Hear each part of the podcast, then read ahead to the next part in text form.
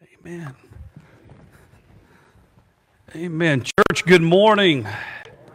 And good morning to everybody at home. It is a good day to be in the house of the Lord or at home on your couch or wherever you may be. But it is a great day, and we have a lot to be thankful for today. Amen. We have a lot of reasons that we should be praising His holy name. And as Kim was singing up here earlier this morning, I thought, Lord, she's giving a new meaning to raise holy hands. She had her mask on. And she, you know, I was like, Lord, look at her. She got a mask of holy hands raising up on her. And uh, I thought, you know, it's okay to, to have a laugh. It's okay to, to uh, enjoy being in the house of the Lord. Amen? And so may we be reminded of that each and every day. I know the Day family has uh, got a great announcement. I'll make it for you since you didn't, uh, Billy. Uh, their son Kevin got engaged over the weekend, and so their family's growing.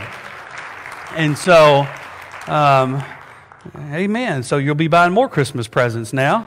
And, uh, and so I saw that. His OCD kicked in and they had to add some extra, extra stuff. So amen. Praise God for that. Pray that you have your Bible with you this morning and in your sermon outline. This is going to be an interactive sermon outline. So bear with me. I mean, this is the Sunday before Thanksgiving. Amen. And we need to be reminded of the things that we have to be thankful for. We need to be reminded to praise God even during a pandemic. Amen. And so may our hearts rejoice. May our hearts be open this morning to God's word. And so 1 Thessalonians chapter 5 verses 16 through 18 is the title of the sermon this morning. Embrace God's will. Now, one of the most, or well, one of the most popular questions that I hear from Christians is this what is God's will for my, for my life? Now, this question is often asked because we're inquisitive people, right? We want to know where to go to college. We want to know who to date. We want to know who to marry. We want to know, well, what career path should I choose? Where should I go to church? Should I get involved? Should I be mission minded? And there's many more questions concerning God's will that we, that we ask. And so for many people, Figuring out God's will is like trying to solve an unsolvable crossword puzzle. It's like trying to find the end of a maze that doesn't exist. And I think sometimes we as Christians, we fall into this trap in which we believe that we have to have a burning bush type of experience like Moses in which something supernatural has to occur in front of our eyes so we know for sure that we're doing God's what? That we're doing God's will. But then I started thinking this week, and I thought this thought came to me. I said, "Lord, are we missing the po- the point? Are we missing the boat?" I want you to listen to a quote from Rick Warren's book, The Purpose Driven Life, which I know many people have read. And he says this He says, The purpose of your life is far greater than your own personal fulfillment. Your peace of mind or even your happiness is far greater than your family, your career, or even your wildest dreams and ambitions. If you want to know why you were placed on this planet, you must begin with God. You were born by His purpose and for His purpose. And listen, Rick Warren didn't just come up with this thinking on his own. Oh, no, no, no. I want you to listen to what Colossians 3.16 says very quickly. For by him all things are created, things in heaven and on earth, visible and invisible, whether thrones or powers or rulers or authorities, all things were created by him and for him. And so, church, this got me thinking. Instead of asking what is God's will for my life, maybe we should be asking this Am I actively engaged in doing God's will? Am I actively engaged in doing God's will? In our scripture this morning, you're going to see the Apostle Paul. And he's instructing these Christians in Thessalonica to be living a life that's constantly characterizing a life aligned with God's active and present will. And so I praise, I pray this morning as we work through this, because listen, I know there's people in our audience, there's people watching at home. You're going through this each and every day. You're asking, Lord, what is your will for my what? For my life. But here's the problem. Here's what we lack. We lack God am I actively engaging in your what? In your will for my life. So let's read 1 Thessalonians chapter 5 verses 16 through 18. Just a few short verses. Listen to these words, church. Be joyful always. Pray continually. Give thanks in all circumstances, for this is God's will for you in Christ. What? Jesus. Let's pray.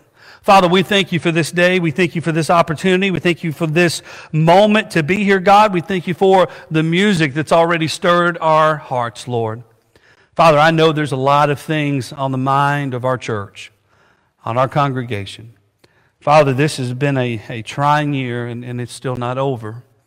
But Father, may we be reminded that even through the days that we're living in, Lord, you are still Lord of Lords. Father, you still are the Prince of Peace. Father, you still are the Alpha and the Omega. You are our Creator and our Sustainer, and you are worthy to be praised. And so, Father, I pray this morning as people are here, people watching at home, Father, may we be reminded that no matter what we're living in, no matter what we're living through, God, you are still worthy of our praises. And there's so many things, God, that we should be thankful for. And so, Lord, as we talk about embracing your will this morning, Father, help us have open hearts and open minds.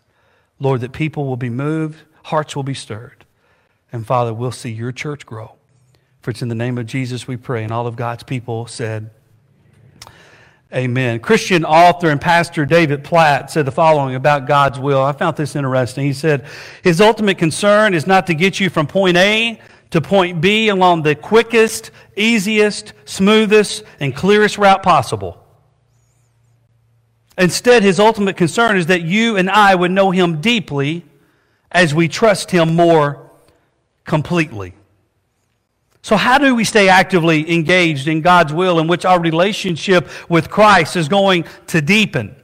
Well, the Apostle Paul explained this to the Christians in Thessalonica God's will for their lives, talking about three reoccurring activities that's going to help us embrace God's will individually and corporately.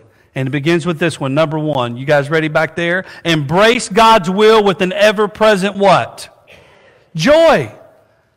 Embrace God's will for your life with an ever present joy. Now, it's oftentimes hard to imagine how a church like Thessalonica would find joy in times of persecution and in times of tribulation in the early days of the Christian church, but that's exactly what they did. That's what they did. And in spite of their trials and in spite of their tribulation, their joy was not taken. Their joy was not stolen. So let me ask you this how can we live a life of ever present joy? Because listen, church, I know many people right now are having a very difficult time producing what? Joy. We're struggling, we're frustrated, we're, we're angry. There's depression, there's anxiety, there's fears, there's all of these things that, that we're living in, and we're praying every day God help, God change things, God cure things, God move in a, in a great way. And then we forget, but God, you tell us no matter what we're going through in life that we should have what? Ever present joy. To have it, God, so people can see it, so people can experience it. How do we do it? Well, I believe we got to have a plan. And I believe it's got to be a plan that, that, that is just the opposite of the Grinch. How many of y'all already watched it? Don't lie. Don't lie. I guarantee you, some of y'all raise your hands if y'all were, there it comes. There's a few, there, there's a few honest people in, in the congregation, all right? So we got to have a plan. So think about this. Here's the Grinch. He says, the nerve of those who's inviting me down there on such short notice. Even if I wanted to go, my schedule won't allow it. At 4 o'clock, I wallow in self-pity. At 4.30, I stare into the abyss. At 5 o'clock, solve world hunger. Tell no one. 5.30, jazzercise. 6.30, dinner with me. I can't cancel that again. 7 o'clock, wrestle with my self-loathing. I'm booked. Of course, if I bought clothing tonight, I could still be done in time to lay in bed, stare at the ceiling, and sleep slowly into madness, but what would I wear? The Grinch was the Grinch because he practiced his art of negativity daily. It was enriched in who he was and in his thought process and his action and his schedule. So here's what I want us to remember as we strive to live in continuous joy. And this is on your sermon outline. You ready? Number one, remember this. Remember that joy is produced by the Spirit that lives in who? That lives in you. Joy is produced by the Holy Spirit that lives in you. Galatians 5:22. But the fruit of the Spirit is what? J O why? It's joy. And so if the Spirit isn't present, then the fruit of the joy through Jesus is not going to be what? It's not going to be present. Now, listen, church, I'm not saying that you won't be able to produce some joy. But there's a huge difference between the joy that we produce on our own and the joy that the Spirit produces in the life of a believer. Amen? There's a huge, huge difference. And let me tell you, here's how this joy goes in the life of someone that don't have Jesus Christ. It goes like this. Well, that new car will bring me a little bit of what? That new house will bring me a little bit of what? That new relationship will bring me a little bit of what? That new raise will bring me a little bit of what? That new boat will bring me a little bit of what? That new raise, that new camper, that new trailer, that'll bring me a little bit of what? And then it goes, and now, oh well, now I've lost my joy in that trailer.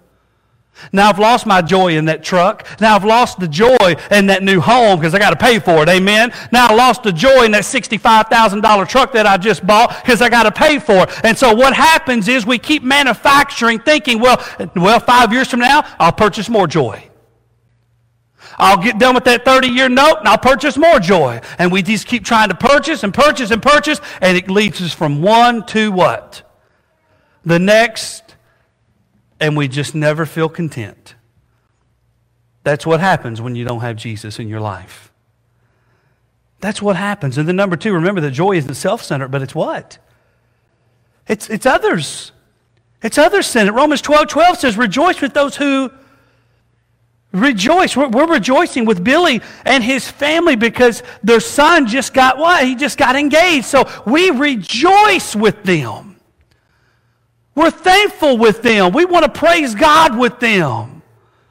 People starting new jobs, people having babies. There's babies coming in our church. I know Allie's expected in March and Jake. So we'll rejoice with them. That's what we do lift up each other, encourage each other. A lot of times people say, well, if it ain't something in my life, then I'm not going to be happy for you. Well, that's called selfishness, is what that's called. Our joy as Christians is others centered. And one of the biggest joys we get in this life is we have the opportunity to be joyful with others, whether if it's a new believer, whether if it's a baptism, a graduation, a birthday, anniversary, new job, showing the heart of joy to others means we are encouraging others to do the same. Amen? How many people teaching their kids rejoice with others as they rejoice? Are we teaching our children that? Rejoice with others. And then number three, remember the joy is also found in our future what? It's found in our future hope. Romans 8 18, I consider that our present sufferings are not worth comparing to the glory that will be revealed in us. Someone once said, Joy is a choice based on being content regardless of circumstances. Understanding what encourages joy in your life can help you cultivate it and build up your resources for when circumstances are difficult. How many of us have been enduring difficult circumstances? We all know. I have a teenager that plays high school athletics. We've pushed basketball back now till the 1st of January. You think I was very joyful about that announcement? No, but I'll tell you what I am joyful for. I have a family. I have a church family. I'm, I'm up and I'm breathing. I'm able to live life. And I can't let all my joy be in something that's in that realm and not the future and not the focus of everything that we do. Amen. There's joy that is all. It's all around us. And there's no denying there's times in our lives when joy is hard to find. But let me remind each of us of this church, hear this. There's no disease. There's no sickness. There's no dire situation. There's no terror. There's no depth that can compare what awaits us in heaven. Amen? So no matter what happens in this life, we are a winner no matter what. No matter what happens in this life, we are a winner because we know that our hope is not found in this world, but our hope is found in our future. It's found to be in the presence of God, our Maker, our Creator, our Savior, our Sustainer. And then, secondly, we need to do this embrace God's will by being in constant what? Notice it doesn't just say prayer, but it says what kind of prayer? We're talking about a constant prayer. In the second verse, Paul says that Thessalonians, we, we always thank God for all of you, mentioning you in our prayers in chapter 1. And for some reason, many Christians struggle with prayer. Now, I'm not sure if we struggle because we're unaware of, of the power of prayer or if we're unaware of the purpose. But prayer is just like Bible study, worship, and service. It gives us opportunities to draw closer with Jesus Christ on a daily basis. E.M. Bounds once said, he said, prayer is the greatest of all forces because it honors God and brings him into active aid. How many of you all been praying lately? I know that sounds redundant, doesn't it? For some of us, God has given us this time to slow us down a little bit, hasn't He? For some of us, God's given us this time for us to remember who He is. For some of us, God's given us this time that says, you know what? This is out of our hands. And so, God, we need you to step what? We need you, Lord. God, we need you. Give men and women the opportunity and the brain power to find a cure. Give our doctors and our nurses opportunities to find cures. Father, be with our hospitals, be with our frontline workers, be with our essential workers, be with our teachers, be with our policemen and our firefighters and our EMTs. Lord, be with us because, Father, we need you now more than what? More than ever, God. Prayer. And I'm going to share with you quick points about our prayer life. You ready? Number one is this prayer is our personal approach to God. It's our personal approach to God. If you notice, the Lord's Prayer begins in this manner. You ready? It says, This then is how you should pray. Our Father in what? In heaven. Who is the prayer directed to? Our Father. Where is our Father at? He's in heaven. He's our personal Savior. So, see, you and I, we have an open communication between the Father in heaven at any moment that we what? That we choose. We don't have to make appointments. We, we don't have to check his schedule. All we got to do is go to prayer, and the maker of all, the savior of all, the sustainer of all is listening to you and me. Don't believe me? Listen to this, 1 Peter 3:12, for the eyes of the Lord are on the righteous and his ears are attentive to their prayers. If you are in Jesus, then you are of the righteous. Amen. You are of the righteous. And then number 2, prayer is also to be done in what? It's to be done in private. We, we realize this, church, right?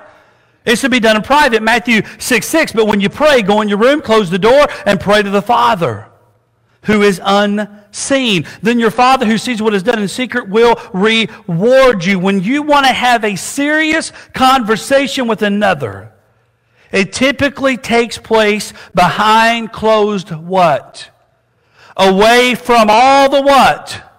The distractions. And when we enter our prayer room, it's us pouring our hearts out to God as we speak one on one with the Father. It's to be done in private, but we're not done. Number three, prayer is also a part of what? It's also a part of this.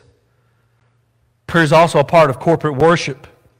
Acts 2.42 reminds us the church exploded by thousands after Peter's sermons. They devoted themselves to the apostles' teaching. They devoted themselves to fellowship and the breaking of bread. And they devoted themselves to what? Prayer. There were five young college students spending a day, a Sunday over in London. So they went to hear the famed C.H. Spurgeon preach one Sunday. So as they were waiting for the doors to open, the students were greeted by a man. He said, Gentlemen, he said, let me show you around. Would you like to see the heating plant of the church? Now, they really weren't particularly interested, for it was a hot day in July. So, if somebody says, Hey, you want to see the heating department of the church on a hot day of July, you don't get real excited. But they didn't want to offend the stranger, so they consented. They were taken down a stairway, a door that was quietly open, and their guide whispered, This is our heating plant. Surprised, the students saw 700 people bowed in prayer, seeking a blessing on the service that was soon to begin in the auditorium above. And softly closing the door, the gentleman that introduced himself, it was none other than Charles Spurgeon the heating plant of the church was people bowed down in what? Together in what? In prayer. Church, listen to me. Don't ever feel that you cannot come and pray on the Sunday morning. Don't ever feel like, well, Lord, they're going to make fun of me, or Father, they're going to think there's something wrong in my life. Well, there's something wrong in all of our lives. Amen. None of us are perfect. When God gives us opportunities to come and pray with our brothers and our sisters in Christ, take advantage of it. Amen.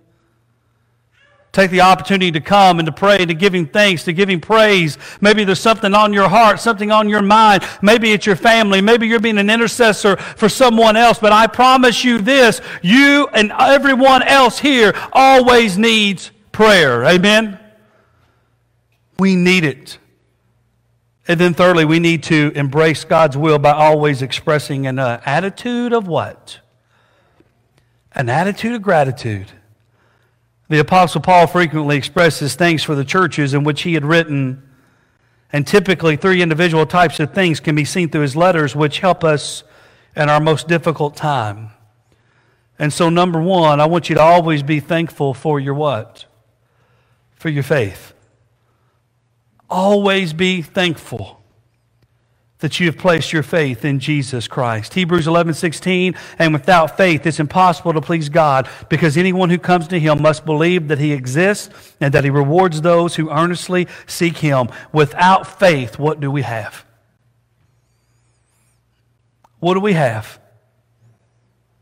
If, if, if God took it all away today, if you went home today and the home was gone, if you went home today and the job was gone, if you went home today and, and the checkbook was gone and the purse was gone and the wallet was gone and the bank accounts were gone and the retirement homes, the retirement plans, if it was all gone today, what would you have left?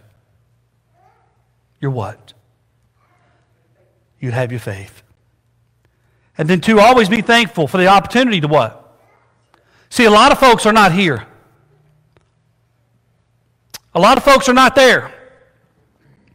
A lot of folks are, are, in, this, in this dream reality of, Lord, well, I need an epiphany. Father, I need you to do something supernatural to tell me where I should be what? Where I should be serving. But listen to me, you don't need a supernatural occurrence for God to tell you where to be serving. Amen? And this is why I tell you we're getting this wrong. Quit asking God, well, Lord, well, Lord, I'm just looking. Father, I'm just praying. I just need this supernatural occurrence. Now, listen to me. Just embrace it. Amen? Just do God's will. Embrace God's will. Be active in God's will. 1 Corinthians 15 58 says, Therefore, my dear brothers, stand firm. Let nothing move you. Always give yourself fully to the work of the Lord because you know that your labor in the Lord is not in what? It's not in vain. Church, I'm going to ask you something real quickly. Are you ready? And a lot of people don't like answering this, but I'm going to ask you anyway. How are you serving God? How are you personally serving the Lord?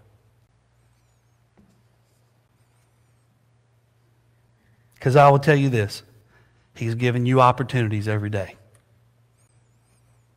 And for so many people, this is what they think. Well, I'm, I'm here, Brother Donnie. I, I'm here. I'm in a pew. That's, that's me serving the Lord. Okay, I'm with you. But that's you worshiping the Lord. Amen? We're praising God. How are you serving God? What are you doing to serve the Lord? Because listen to me, to serve the Lord means you're serving who? Others. And so many people, well, I'm caught up in me. I'm, I'm this, this is my life. I want people to serve who? I want people to serve me, God. That's, that's what I want, Lord. I want somebody to meet my needs, and I want somebody to, to do for me. And God, I want, I want, I want, I want, I want. But God says, pick up your cross and follow me. What are you doing? And, you know, I'll be honest with you, I think so many Christians today are so sad because they're not serving God. I think people are not finding joy in their life because they're not finding some way to serve who? To serve God. Pray about that. Ask God for opportunities. And then, number three, always be thankful for who? When's the last time you come to church and told somebody, you know, I'm so thankful for you? When's the last time that you did that? Now, I know we haven't shaken hands in eight months. We probably haven't hugged each other in eight months. We've been socially distancing, wearing our masks, jumping in and jumping out. Amen. That's what we've been doing. But when is the last time you looked at somebody, and I'm not even talking about your spouse, but when's the last time that you looked at somebody in the church and you said, You know, brother, sister, I am so thankful for you? When is the last time that you did that? Second Thessalonians says we are to thank God for you, brothers, and rightly so, because your faith is growing more and more, and the love every one of you has for each other, it's increasing. I've often said that our love for God is going to be a reflection of our love for others. First John, we were given this command whoever loves God has got to also love his brother. So, in a world that seems to be divided by hate and self righteousness, our children, this world needs to see the love of Jesus now more than ever. So, are we thankful for who? For one another. Are we thankful? Church, hear me. Everybody's always going to be searching for God's will. People are always going to be looking. But God says, My will for you in Christ Jesus is that you're always joyful, that you're always praying, and that you're always being thankful. Let me ask you this morning does that sound like us? Does that sound like you? God's will doesn't, it doesn't have to be a puzzle. It doesn't have to be a Rubik's Cube. It doesn't have to be a maze. It doesn't have to be a crossword puzzle. Because according to Scripture, it's inside of us and it's right in what? In front of us. So let's answer this question together right now. Are you ready? Am I actively engaged in embracing God's will? Are we? Rick Warren said you were made by God and for God, and until you understand that, life is never going to make sense. With Thanksgiving just, what, roughly four days away, is it not? Isn't it time that we started to make sense of this life? Isn't it? Maybe this morning you need your joy renewed. Maybe this morning you need to renew your prayer life. Maybe this morning you need to come and, and give thanks to the Lord for, for all of his blessings and, and all the things that he's done in your life. Because listen, it's easy to wallow in the pit. It is easy to wallow in agony. It's easy to wallow in grief. It's easy to wallow in anxiety. But God says, Come to me, and I'm going to give you rest. Come to me. Quit, quit asking so many questions and just come and be joyful. Just come and pray. Just come and be thankful for one another. Just come and be thankful for all that I do. Let me ask you something real quick. You ready? What's God got to do for you to make you this way? Haven't you already been saved? Doesn't the Holy Spirit already live in you? Now, if you've never been saved, I understand it. But for those of us in here that claim to be Christians, church, let me ask you is that who we are right now? Are we joyful? Are we thankful?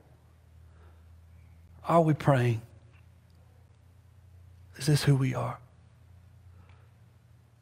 In four days, whether you meet with family or where you, whether you decided that you're staying at home, people are going to be watching you. People are going to be looking at you. Miss Judy came through the door this morning. We met right out here, eye to eye. She said, Brother Donnie, how are you this morning? I said, Miss Judy, I'm staying positive. And she said, Brother Donnie, we have to. We have to. Man. Maybe this morning you just want to come and pray and open up your heart to God. Maybe this morning there has been just so much that's been going on in your life. You've just become numb and stale. And you need to come and pray, Lord, do something in me. Or maybe you just need to come this morning and say, God, I know this is not who I've been. I've been difficult, I've been hard, I've been stubborn. And Lord, I'm tired of that. I'm done with that. And so, whatever it is that's on your heart this morning, as Billy comes and we, we sing and we praise God, wow, this is your day. This is your moment to come and to pray and to give thanks. Will you stand this morning as we sing?